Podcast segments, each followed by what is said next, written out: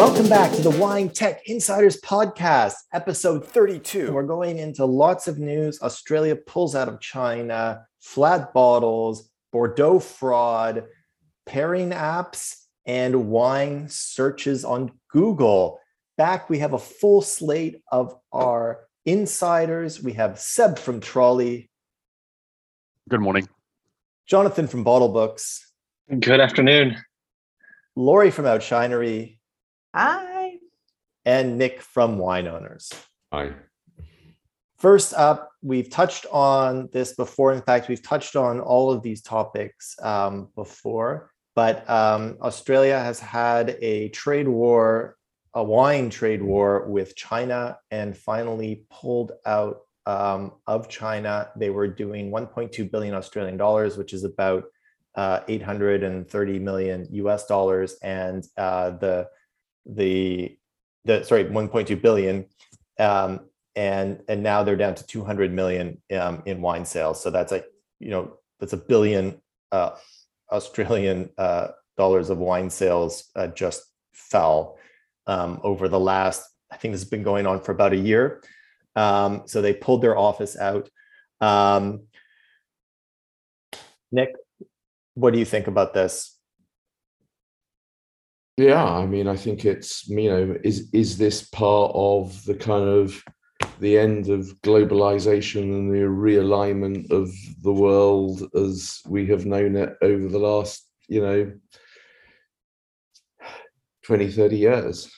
Um, and The answer is it's no. all, it's Come all on. relate, it's all related to tariffs, isn't it? And and you know, and what what ends up being competitive for the consumer to buy and, and what ends up not being competitive and um yeah it's kind of feels like it feels like there's a chapter closing in the whole of you know the the the old eastern world is uh it's going to be a trickier proposition Do, do we know do we know if China's imposed tariffs on on wine specifically for any other countries?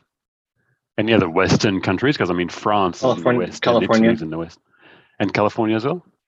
Or Because look, I think I think Yeah. uh, we're, we're looking at a much larger problem, a macro kind of a trend where China is emerging as a superpower and as a very large economy that's currently heavily dependent uh, on Western consumption.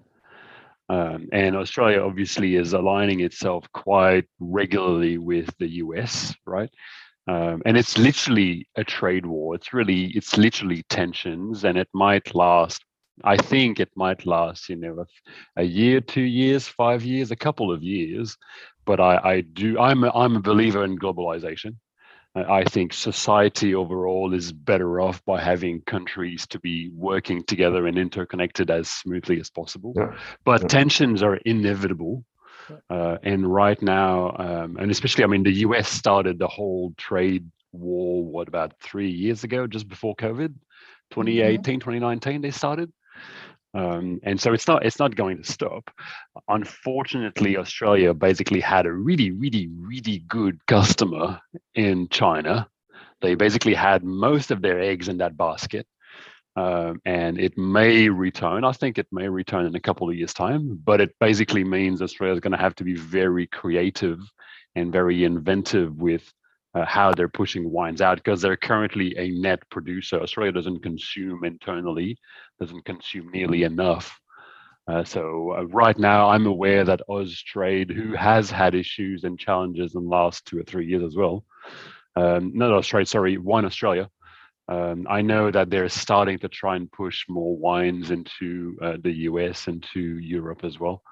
yeah Um, so I they're trying the to find the, ways. the uk is now now the largest market for australian wine Rosy wines. Oh yeah, Mhm. nice. yeah although about about although we consume we consume half of what china consumed which considering Oh wow! our Oh wow! population versus their population Oh yeah. means that we drink a lot Oh, I mean, didn't that, There's didn't, no that, doubt. didn't that play a role in how uh, Portugal got on the wine map and port? Was that uh, due to um, the wars like two or three hundred years ago that that suddenly suddenly it was not possible to buy French wine in the UK, and then another region got lifted up. Uh, Portugal got lifted up in the in the process. Um, yeah, I think that, I think that rings a bell, and I think that the whole thing with our, the Irish families in Bordeaux was due to essentially Bordeaux wines essentially being routed through Ireland or bartered against wool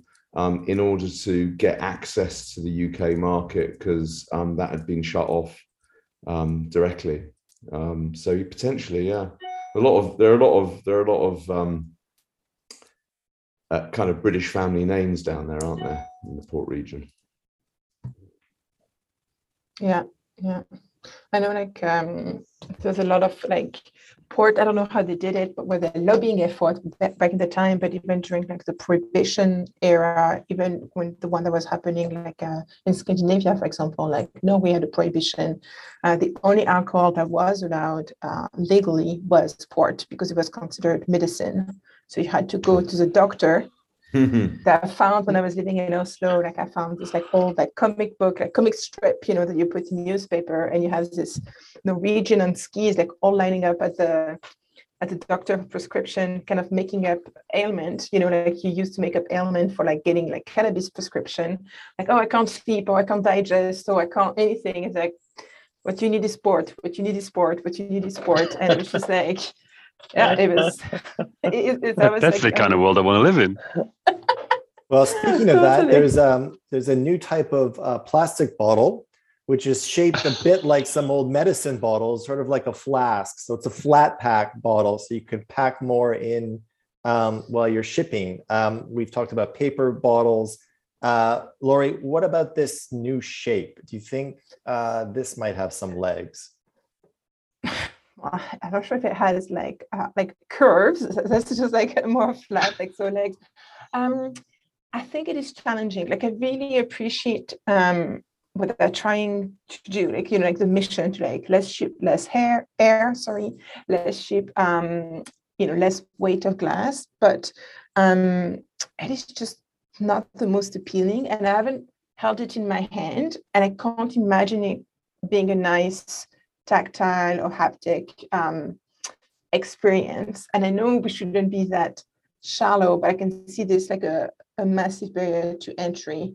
Uh, what it has going for, it has like this flask look, so a bit more like from the world of spirits, you know, like whiskey that you used to put in your pocket. Yeah. And um, uh, I, what I really appreciate the innovation, and I think like the thinking is right.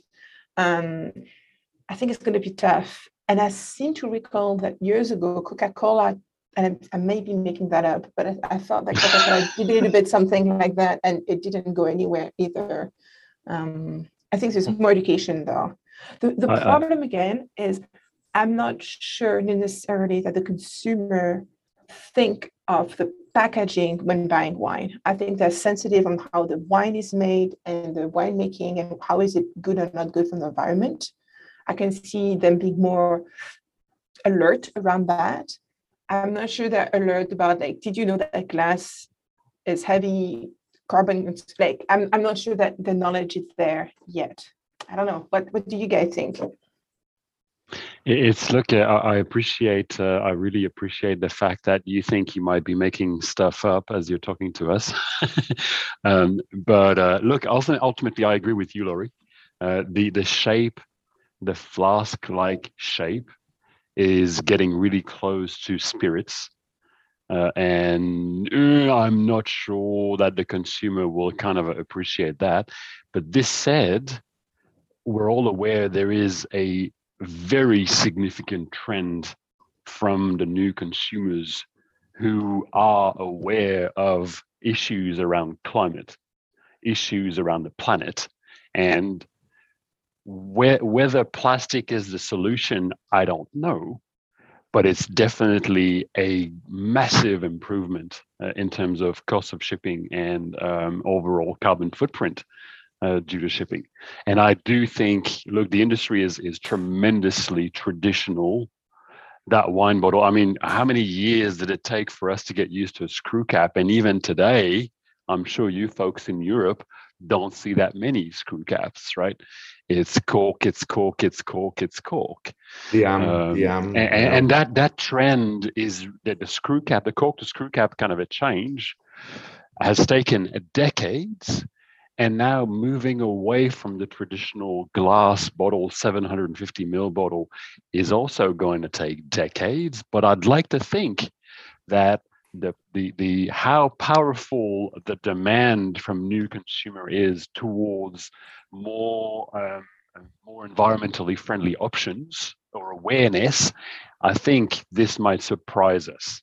Uh, in the next five to ten years i wouldn't be surprised that in 10 years time uh, we have a lot of wine no longer being bottled in 750 mils, simply because the demand of the consumer, I think we're underestimating how powerful it is, how aware the Gen Z and the double Zs and the kids after that, how aware they are of the mess that has been made out of the planet.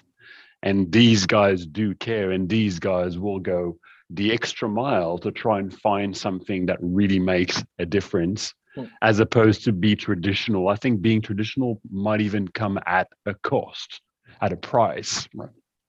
Well, we, have also been talking about the glass shortages. So um, adding to the motivation to try alternative packagings, um, you know, that also can play a role that if you, you know, if you have to make a change anyway and people understand or there's some appreciation of there's a glass shortage, so you're, you know, the bottle's not going to look the same way anyway, then maybe you you find some people taking the taking risk yeah. that you wouldn't see you wouldn't have seen a few years ago and providing those opportunities for the gen z double yeah. z's like you said to demonstrate their what they're you're yeah deciding Correct. for their A/B testing. if if if I was a winery today considering moving away or, or at least trying some plastic bottles, irrespective of the shape, right? Plastic can be shaped into whatever shape. Um, but if I was a winery, trying some plastic bottles, I would dedicate a chunk of the label to really clearly and boldly say this is 60% lighter. This uses, you know, 25 ton less carbon emitted in being transported. I would really try and lean on that really hard because so the consumer wants it. We have uh, so uh, um, we do HelloFresh here in Germany, which is a uh, many people may know this. It goes by different names in different countries, but um, basically you get your ingredients delivered with a recipe uh, card, and then you uh, you cook it yourself. And um, over the last few months, we've uh, seen menu cards coming through that explicitly advertise at the top that this had 50% uh, less carbon footprint um, in logistics, and like that's part they, and when you're selecting your menu which what you you can see which ones are low carbon footprint um, um, menus. And so there is at least amongst their clients it seems like there's enough there that they're they're putting out specific options uh, yeah. Uh, with low carbon footprint. Yeah. So I think the, the question is going to be once as a consumer once the wine, especially for the wine, the slightly older demographics, when the wine arrives in a plastic bottle, are we going to think less of the product? Are we going to feel like it's been cheapened a bit? Well, I think it depends on the price, right? For commercial wines, we've like we've had that. That's always been sort of the recurring topic is where which part of the market are you looking at? If you're looking at like um, you know the the 10 euro and under market, um, which is where most of the wine is sold. It doesn't yeah. really matter what it's in, um, as long as it was sealed. And um, so it's, but yeah, it probably will be, you know, you, you probably won't see a, I don't know, a Margaux in that ever, but but you're probably going to see, you could see some Concha y Toros in there um, from the supermarket. Yeah, mm-hmm. interesting. Yeah, and and I wonder from a environmentally friendly angle, that plastic bottle, I mean, it's plastic and it's made to be looking like an actual bottle, more or less flattened. Um, I, I, wonder really how more, how much more environmentally friendly it is compared to aluminum. Right, so cans are far more easily recycled. So ultimately, there is still an argument for cans. There's more space between the cans as they're being shipped, I would assume. Uh, but I don't know whether um, how much we're trying to emulate a bottle, whether that's going to help. Um, because ultimately, what, what the consumer really wants is convenience mm. and ultimately to know that they're, they're making a difference. They're trying to make a difference and they're putting their money where a difference is being made, you know? Mm-hmm. Uh, well, in Bordeaux, um, uh, French uh, supermarket customers have been scammed out of drinking uh, not the wine that they bought.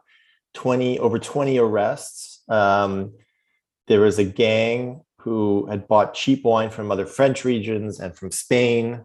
Um, and they were bottling it as a secret location under the cover of darkness adding self-printed Bordeaux Chateau labels. Um, what's interesting about this is that there's kind of like an inside thing. It doesn't have to do with China. Um, this is uh, uh, Laurie. Uh, is this really French against wine. the French psyche? I mean, is this could you could you do no greater crime than this? I mean, this is. Uh... I mean, it, it is tough, but you know, like there's always greed somewhere, and I think it's um, it's interesting how it's yeah playing on perception. Oh the french would never do this like you know often you hear from the chinese news but it just shows like where's this like money opportunity and where there's greed? It's um it's what's happening. Do we know do we know how they found out um that the liquid was not the right wine was counterfeit? Like do we have apparently they um they discovered equipment for printing wine labels during a drugs raid.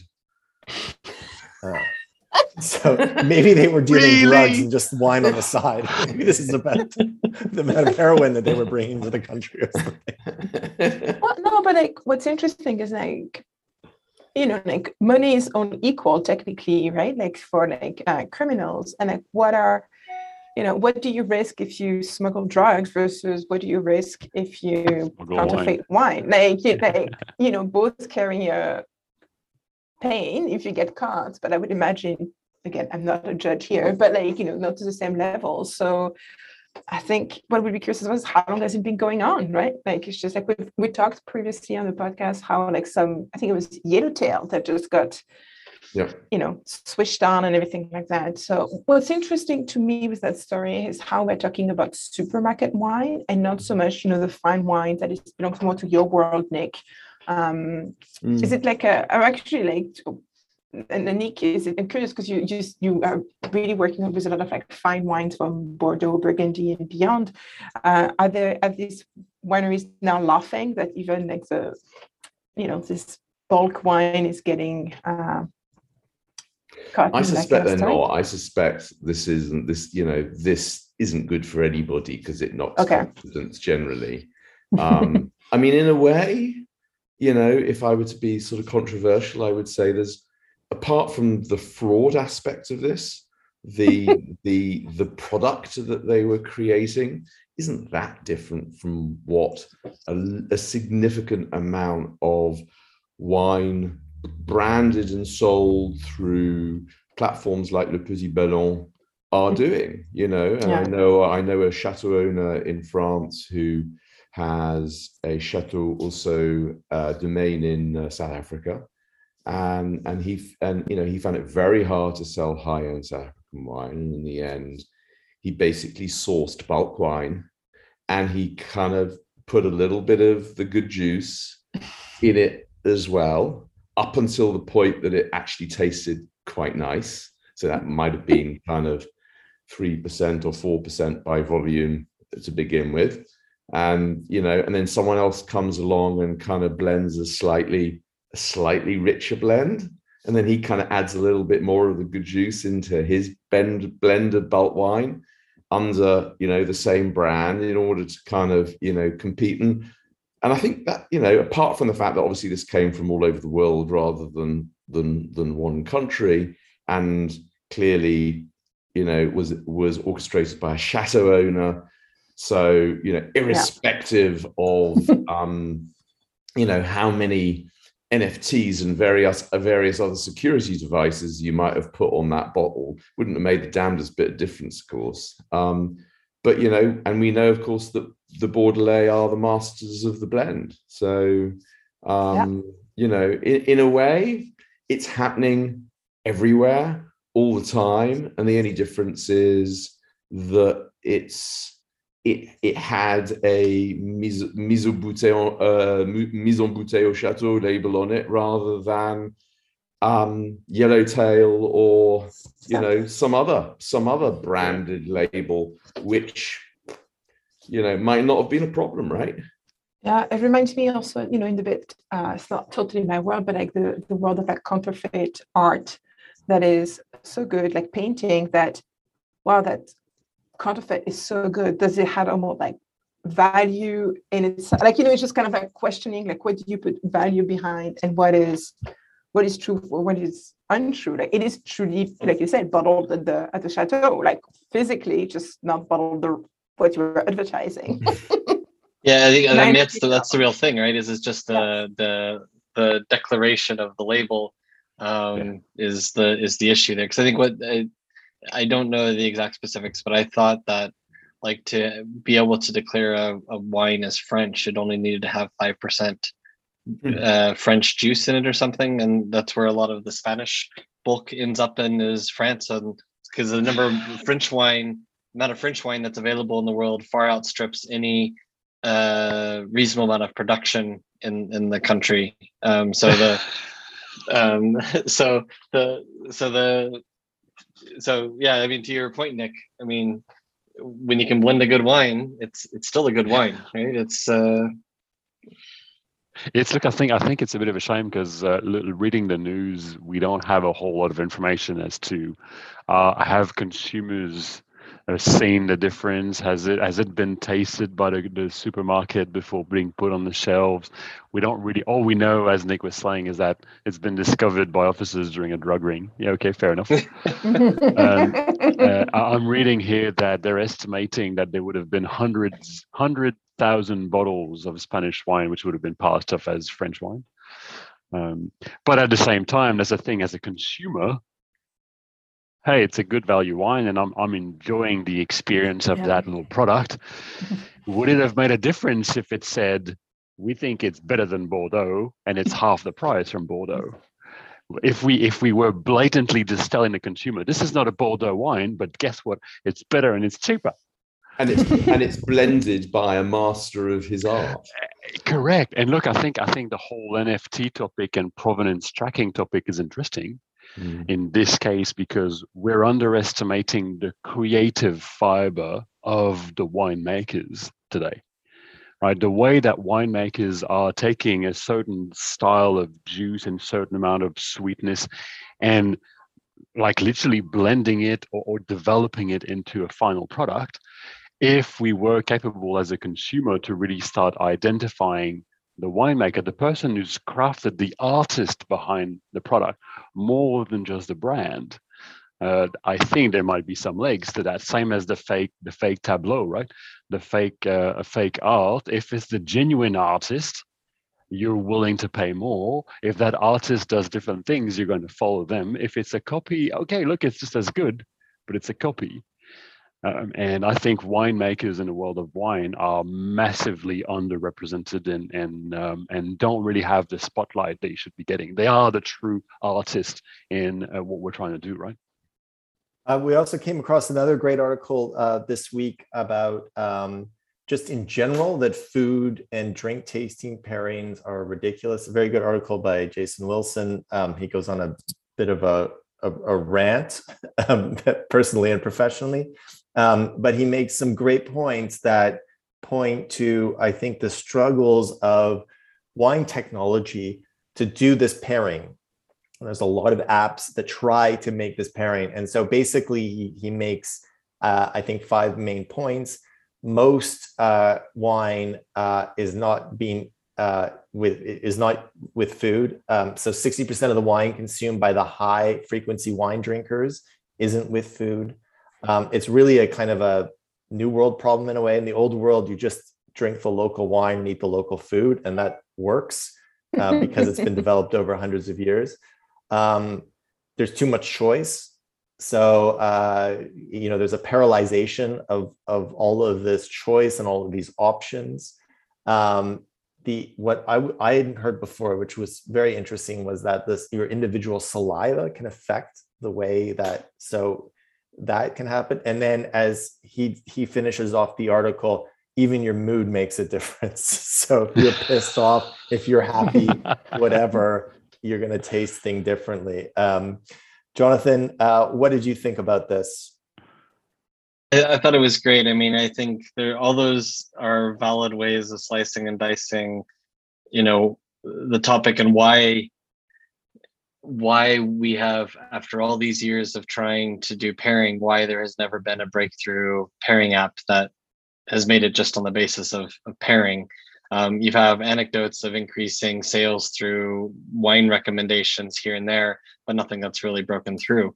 Um, and yeah, New World versus Old World, um, having an over selection in New World compared like in the US compared to in the Old World where you really don't have that much selection, so it's easier to make a decision. Um, and um, I think also sometimes price makes a difference because like in the US, uh, it does cost you a bit more to make a mistake than it does in the older world where the you have really good wines at half the price of what you get them in in the US. Um, and yeah, it does really, you know, challenge any of those companies out there that are saying we can solve the world of wine by recom- by having a better recommendation um, engine. That's yeah. it's a pretty big challenge. Like for me, like the like the recipe pairing thing like that, it's just another point of entry to help um, like so pairing in itself shouldn't be I mean, exactly i don't see like the the be all and all like solving the main issue to me just gives if that model can give it another point of entry like a, a reference point to help a consumer project themselves like how am i going to enjoy that wine? Like just kind of like something that's just like it's not intimidating. It doesn't we're not talking about like full body tannin things like that. It's just like uh, you know, great with Thanksgiving dinner with friends. I think like the article mentioned as well, like kind of like the occasion, like, oh, this is a wine to share, this is a wine to keep for yourself with like a delicious chocolate when nobody's watching. I would almost say that, okay, that's food pairing, but more as a pretext. Like I think it can be like a, if done well, like just another entry point of like storytelling and helping the consumer project, how it fits in their lives. At the end of the day, the chances are the consumer is never ever going to do that exact recipe that you suggest, I would say it's 99% certain.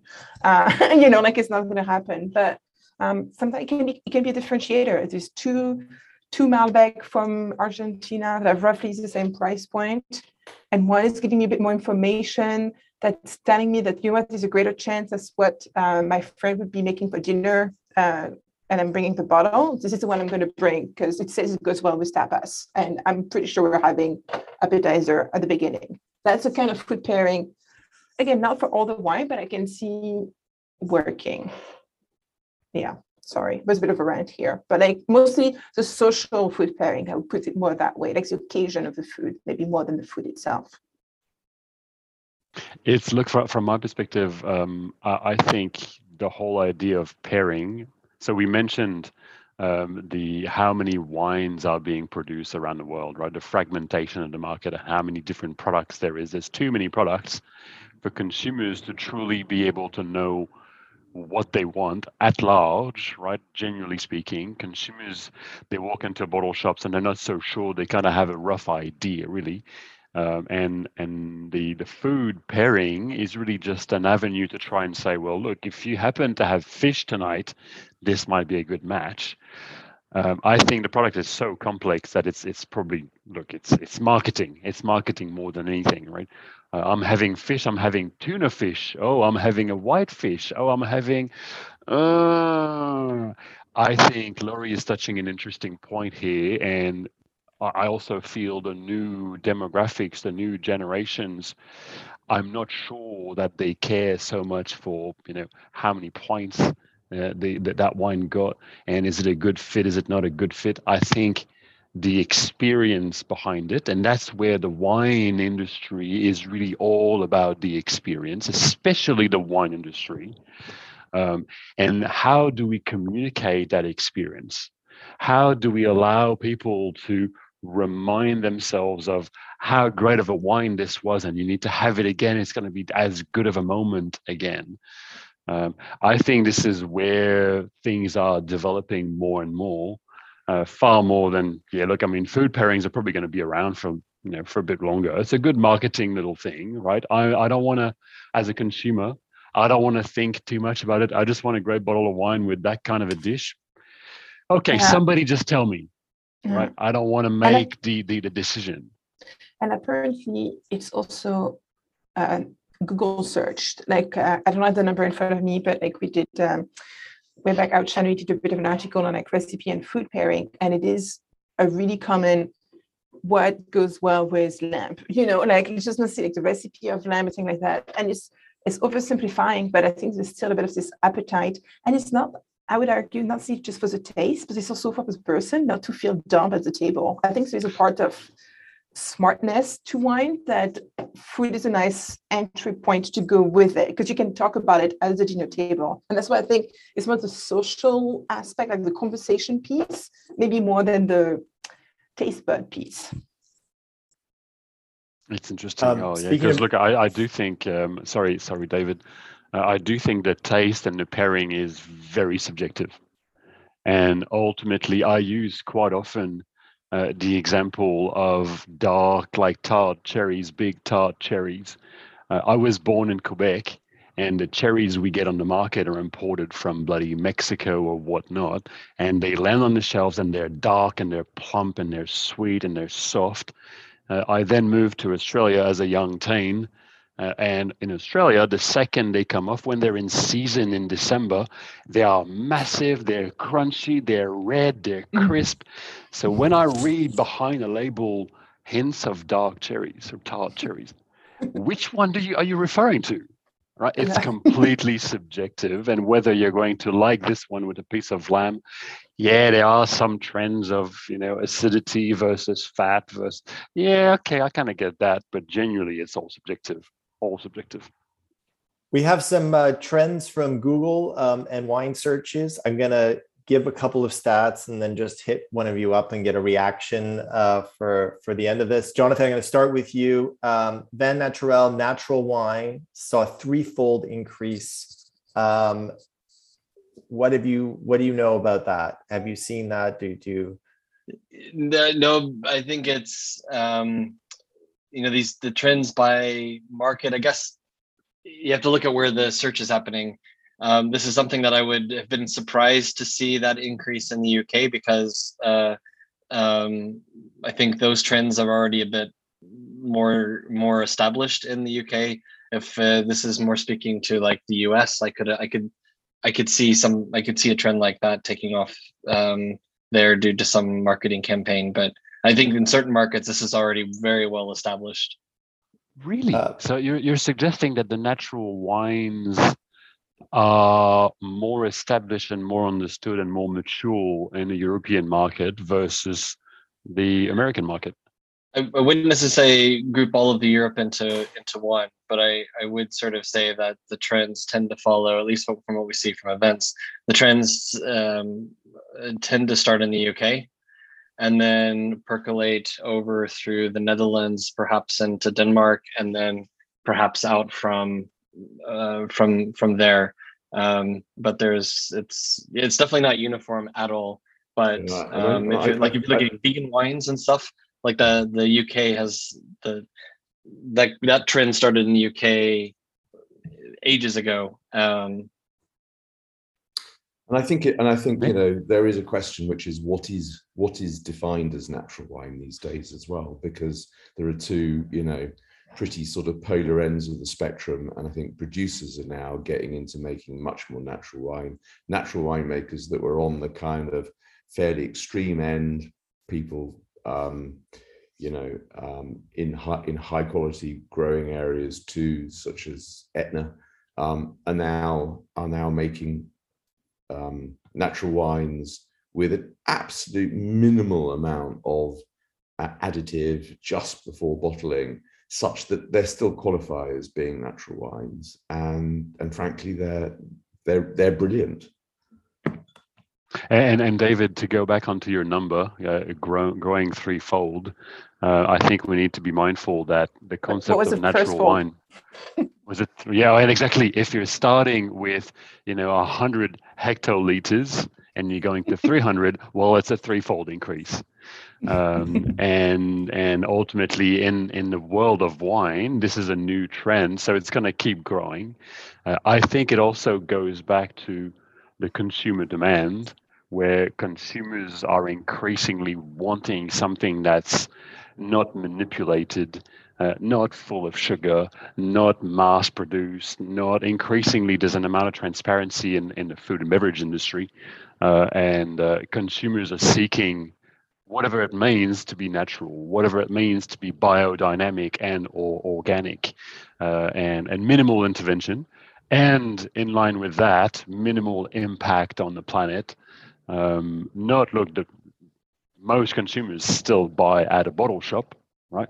Uh, but if we're capable of, of pushing the message through uh, through the label or, or, in some way, shape, or form that this wine is natural, this wine is biodynamic, this wine has X and Y and Z characteristics which impact the planet in a good way. Um, I do think these wines will keep on selling more and more and more, uh, at least for the next decade. Give it a good decade before another trend or another fad kind of comes in, you know? Well, even hotter than natural wines, five-fold increase in non-alcoholic wines. Laurie, are you seeing a lot more non-alcoholic wines? Um, we've seen a lot more lighter wines. Uh, we've been doing it channel a lot of visual asset, like visual product content for lighter. I'm talking 6.5% uh, so usually they go like lighter alcohol and right away it's also like lighter calories. So usually that goes hand in hand. Um, uh, so we've seen a lot of that. Honestly, very we've seen a little bit um, like you know via osmosis, like this is a brand that we saw. But I would say for us, just like and it looks like almost like um, the wineries are approaching it as a there's two ways that we see it. Sometimes they take well known established um, you know, like the flagship Chardonnay or something like that, and they do the light version of it, which makes me want to taste it to see how it compares. Because I think the winery is like obviously building the image of like something that's very famous, and then like, but how does that translate? And sometimes just like really pure new brand play of like being light and proud of it, um, but not a ton of fully fully de-alcoholized. I gotta say, I had a friend that did uh, dry January or whatever that is. I've never done it in my life, but um, and she bought some expensive non-alcoholic wine, and it was terrible. like it was really not good grape juice, and it's just like, yeah. Um, I'm curious about that. I think lighter, you get a better taste, and you still have the the marketing and the what the consumer is wanting. Totally de-alkalized. I'm not sold because for me, the wines that I've tested, I've tested a few, they just taste terrible. The one I, look, I think I think um, I, am I'm, I'm not personally a big fan of you know alcohol-free wine or low alcohol wines. It's it's I agree with Laurie. Everything I've tasted, I'm yet to be convinced that it's a, a suitable replacement to wine. But I think the argument is that it's not meant to be replacement. Uh, it, it's meant to be a slightly different drink, same as alcohol-free beers, which were shit 15 years ago, and are increasingly look not bad, not bad, right? It's an interesting drink. Uh, and I was reading recently. I mean, most of you would have seen around the world. Uh, there's an increasing amount of pressure to decriminalize um, weed or marijuana or pot or whatever you call it. And it's now been decriminalized, borderline legalized in many um, Western countries. Uh, I am now seeing an increasing amount of okay, well, should we just decriminalize hard drugs to just try and break down the cartels and try and break down? So the whole point here is that there's a trend, there's a movement towards what is criminal, what is not criminal, and to a certain extent, the way we're controlling alcohol, the way we're controlling wine, it, look, it's still intoxicating people. Uh, and the whole drinking in moderation is a challenge, and you're seeing the industry fighting as to, you know, should we or should we not drink wine? Um, and, I think there's a, a much larger trend that's kind of shaping up towards, let's call it, yeah, responsible, conscious consumption. You don't have to get shit faced to enjoy a good wine, or you don't have to have a whole bottle. If you're four of you, you don't need to have four bottles uh, to enjoy the product. Uh, and I think what we're seeing with the alcohol free wines is the other extreme. People who are basically saying, I don't want to get shit faced. I don't want to get intoxicated. I still want to enjoy the product. Um, so it'll look, I think it'll keep growing. Nick, there's all this noise about these trends and everything, but still the top three churches are Champagne, Bordeaux, and Burgundy. I mean, it's incredible that they're these brands, these regions are just so pop, so powerful still. Yeah, and they are rather self-selecting as well because it's the people who you know who uh, enjoy fine wine, if you like, who are doing all the searches. I suspect, um, but uh, yeah, it's the, it's the power of the uh, it's the power of the brand. Is it fair to say or we're also looking at? Sorry, it's like it's decades in the making, right? Champagne has been working as a region to protect the name Champagne around the world, not for not for five, ten years. We're talking decades. We're talking in the 60s they were working at it. So we've been, you know, we've we've been we've been educated that this is such a, an icon. Bordeaux is such an icon. Um, so yes, look, these regions i've got i've got are way ahead of any other regions in the world. Napa is doing a pretty decent job at it. Fantastic job, I um, think. Yeah. yeah, they're doing a good job. But at the same time, I think Napa is increasingly over not overpricing itself. They're getting the money they're able to get out of the product. Uh, but it's a challenge for most consumers, right? You can find a pretty decent champagne bottle for less than a hundred bucks. Uh, Napa wines less than a 100 bucks. There's still a bunch of them, but uh, less and less and less and less, right? Yeah. Capitalism at its best. Um, Did I just say that? And overall, uh, go, uh, wine searches on Google uh, were up 30% since 2019. This year was 6%. Does that, is that in line? Does that sound right? Seb, what are you thinking? What are you seeing from e-commerce? Uh, does that uh, look? It's interesting. E- e-commerce is very, very strong, right? We deal with small wineries, generally speaking, and e-commerce. Anyone who's been uh, ready to sell wine online, digitally, touch-free, curbside pickup slash delivery, um, has done really well in the last sort of a two or three years.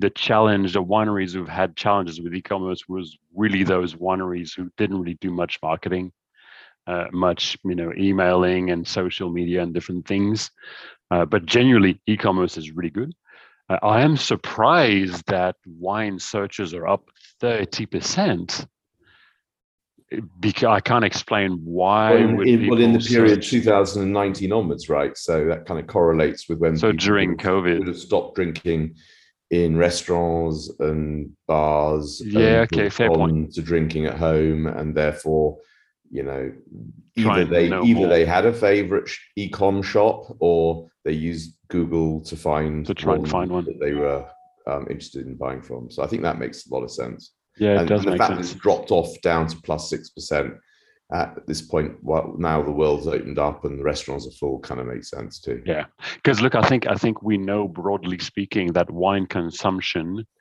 is growing worldwide marginally on a sort of a decade by decade. Uh, wine is still growing. We're looking at a not quite $400 billion a year kind of a market. Um, so it's a decent sized market, growing about 4% a year. But when you look at spirits and cocktails and craft beers slash non-alcoholic beers, these are growing much faster. Uh, and that's where wine is really sort of a stable, whereas the other ones are really peaking. Whether they're going to stay like keep on growing is a different topic. Um, but wine, I don't feel personally, I don't see that wine is really adjusting well to the new trends and the new ways that consumers want to be communicated with. Well, that was episode 32 of the Wine Tech Insiders podcast. I'd like to thank our insiders, Laurie from Outshinery, Nick from Wine Owners, Seb from Troly. We'll see you all in a few weeks. Nice Bye. one, guys. Catch you later. Ciao.